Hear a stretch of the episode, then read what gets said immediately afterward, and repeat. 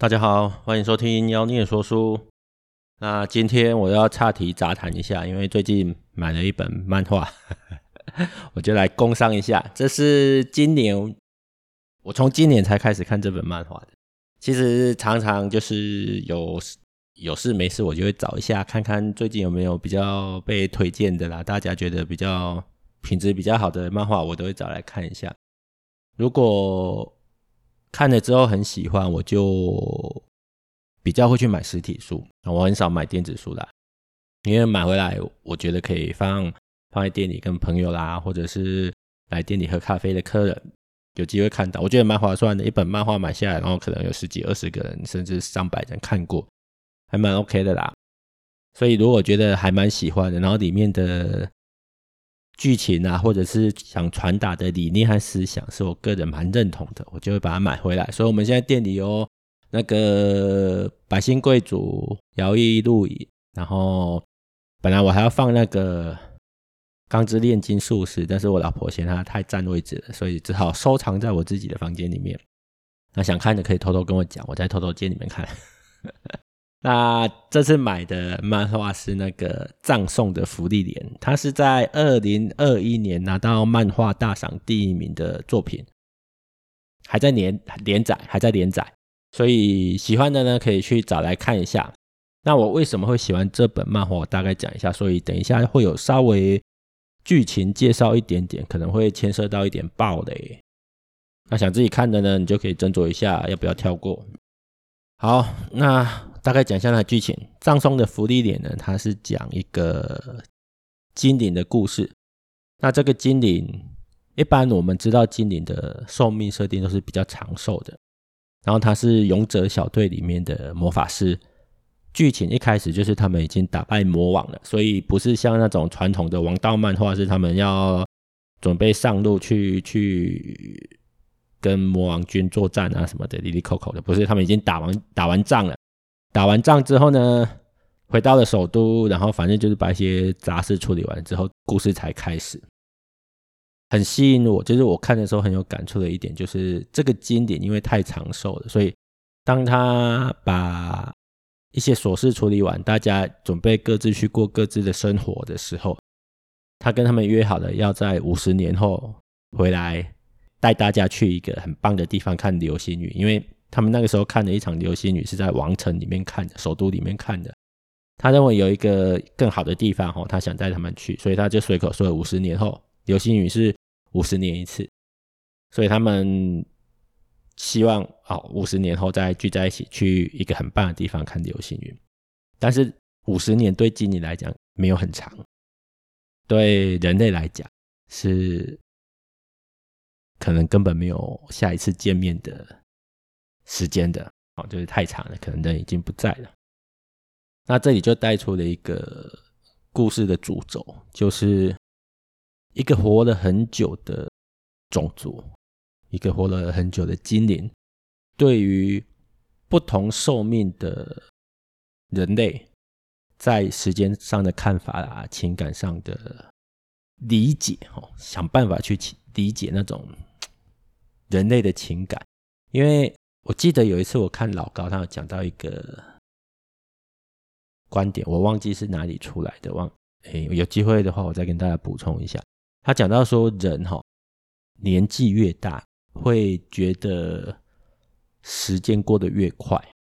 那我自己也是这样子的感觉，就是小小学的时候就觉得去学校上一天的课，那个时间蛮漫长的。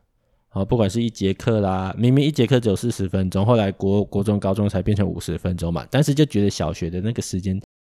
更漫长一点，然后一整天感觉很长，可以做好多的事情。那到了现在已经步入中年了，你再回头看，会觉得一天一下咻一下就过去了。然后明明我就记得还在二零二零年啊，怎么现在已经是二零二一年的五月了？那有一个说法就是跟记忆有关，就是。小时候我们承载的记忆量没那么大，而且大脑在小时候发展的过程中，其实连结是快速的建立跟快速的切断的，所以很多东西我们不见得会记起来，尤其是婴儿时期的东西，我们基本上是不记得的，因为那个时候的大脑发展太快，它不断的建立连接，不不断的破坏连接，所以很多记忆并没有被储存起来。所以小学时候，小学大概到十二十三岁嘛，你就会觉得说，就是十几年的记忆，而且有一大半是被你遗忘掉的。那在你的脑袋里面没有储存太多记忆的情况下，你对时间的感受是比较流动，是比较慢的，因为我们会去比对脑袋里面的东西。那脑袋里面的东西没有太多嘛，所以比对起来速度很快，你就不会觉得说。时间流逝的非常快速，就是那个比例问题啦。但是当你过了四十岁之后，就到了中年，甚至更年老一点，你脑袋里面的记忆承载量是几十年了，几十年份的记忆，而一天的时间流动对你那几十年的时记忆来讲，其实是很短暂的。所以当你这样子在脑袋里面一比对，你就会发现，哇，一天的时间好短哦，好短哦，因为。你已经活过了四十年、五十年、六十年了，一天真的没什么。但是跟小学时代比起来，你可能只有十岁，然后那十年跟一天比起来，相对的比例上就完全不一样嘛。好，如果这个理论是真实的，那对于一个活过几百年甚至几千年的人来说，他的一天的流动，不知道是什么样的感觉。可能真的就觉得咻一下就过去了，好像没有什么好说的。所以在这一本漫画《葬送的芙莉莲》里面，他常常就会透露出跟我们不一样的那种时间流动的感觉。例如他在做一件工作，他就会觉得说啊，翻译一本好不容易从遗迹里面挖出来的魔法书，然后那个语言可能是大部分人不懂的，他要做研究才能把整本书翻译完毕。然后他就会说：“我说呢，嗯，这个可能。”几年的时间才就可以做完了，就可以做完啊！但是对我们人类来讲，几年的时间其实不算短。你几年努力研究，就只为了翻译一本书，那其实是蛮浩大的一个工程的。所以当他说出五十年后要跟他的勇者小队的伙伴再去看流星雨的时候，其实他的伙伴都觉得这个精灵真的是 有点北吧，这样。就是大家时间对时间流动的感觉是不一样，因为他觉得那就是短短一瞬间而已嘛，五十年短短一瞬间而已。但是对人类来讲，那是那是我们的半辈子，对时间的流动感觉是不一样。那整个故事呢，就在这个就是以福利点，他是经理嘛，以福利点为主角去传达出一个感觉跟理念吧。我觉得它是一个还蛮有深度的漫画。然后我也蛮喜欢他的画风的，有一种悠哉悠闲，他就真的是有点疗愈系啦，不是忧郁的郁，是真的那个痊愈的愈，有点疗愈系的感觉。不过因为他还在连载，所以他后面会演到哪个方向去，其实我也不知道。我只是到他目前为止的剧情，我都还蛮喜欢的。那我个人是很容易被这种跟生命的议题相关的作品，哈，跟生命有关的作品被打动的。我记得有一次我在书局逛街，我以前很喜欢逛书局啦。然后现在疫情爆发，大家没事就不要出门，逛逛网络书店就好了。有一次我就逛书局的时候，就看到一本书，那那本书里面基本上文字很少，不多。我想以台湾人来讲，基本上不会去买那本书的。那有空的话，我会再稍微介绍一下那本书了。我大概讲一下为什么我会被这本书打动。这本书。就是一个摄影师拍的很多相片，然后拍他拍什么相片呢？他拍的是安宁病房里面的病人过世前跟过世后的照片。所以我说，其实很多华人文化可能会蛮忌讳这种东西，但是那时候给我的震撼其实很强烈。我还记得一个老人家，他生前拍的照片是那个不知道为什么，反正他就是一一副怒目。很生气的脸，然后，但是过世之后拍的照片就，当然那个生气的感觉就不见了。那种生前身后的对比啊，就是让你有种站在，让你有种站在那种生跟死的界限上的那种感觉。然后，因为你已经站在那条线上了，你就会。回过头来看看你的活着的那个样子，然后会去思考一些所谓的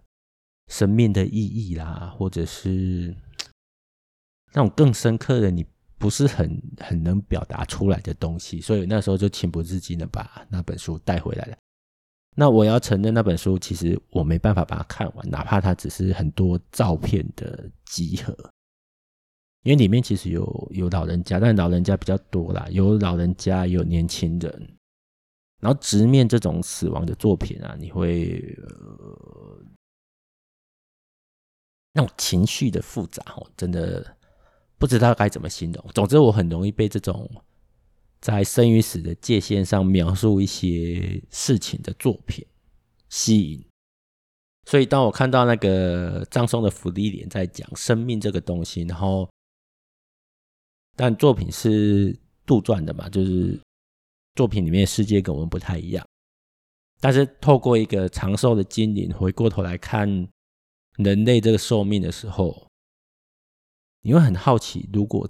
真的有这样一个种族的话，他会怎么看生命这么短暂的人类？就好像我们在看一个寿命很短暂的动物，其实有时候我们真的没有太多的看法，因为它就是。活一下就过去了嘛，但是对他来讲，那短短的时间其实就是他的一辈子。就讲着讲着，就又又很多那种讲不出口的情绪，也不知道为什么。总之呢，我就是很容易被这种作品吸引啊，所以呢，我很推荐这个葬送的芙莉莲。但它其实不沉重哈，它里面其实蛮多很搞笑的东西。我推荐给我朋友看的时候，他本来就没看过嘛，然后一开始 他。还吐槽说啊，一看到这种勇者的，我就 很担心后面会暴走这样，因为现在很多什么转生系作品啊，然后一堆龙傲天作品啊，看久了都很腻这样，我们都称为这种东西叫做毒物，就看着会毒发身亡。但是张松的福利脸不是这样的作品，它其实有深度，然后也有搞笑，而且至少他有拿到的二零二一漫画大赏的第一名，算是有人背书啦。我觉得有机会的话可以看一下。那这一集呢，我没有收任何的工商费用。如果想看的话，有听到的人可以到店里来，我会把它，因为我已经看完了，我会把它摆到那个书架上，可以边喝咖啡边把它看完。我觉得蛮推荐的。好，那今天的节目呢，就先讲到这边，谢谢大家。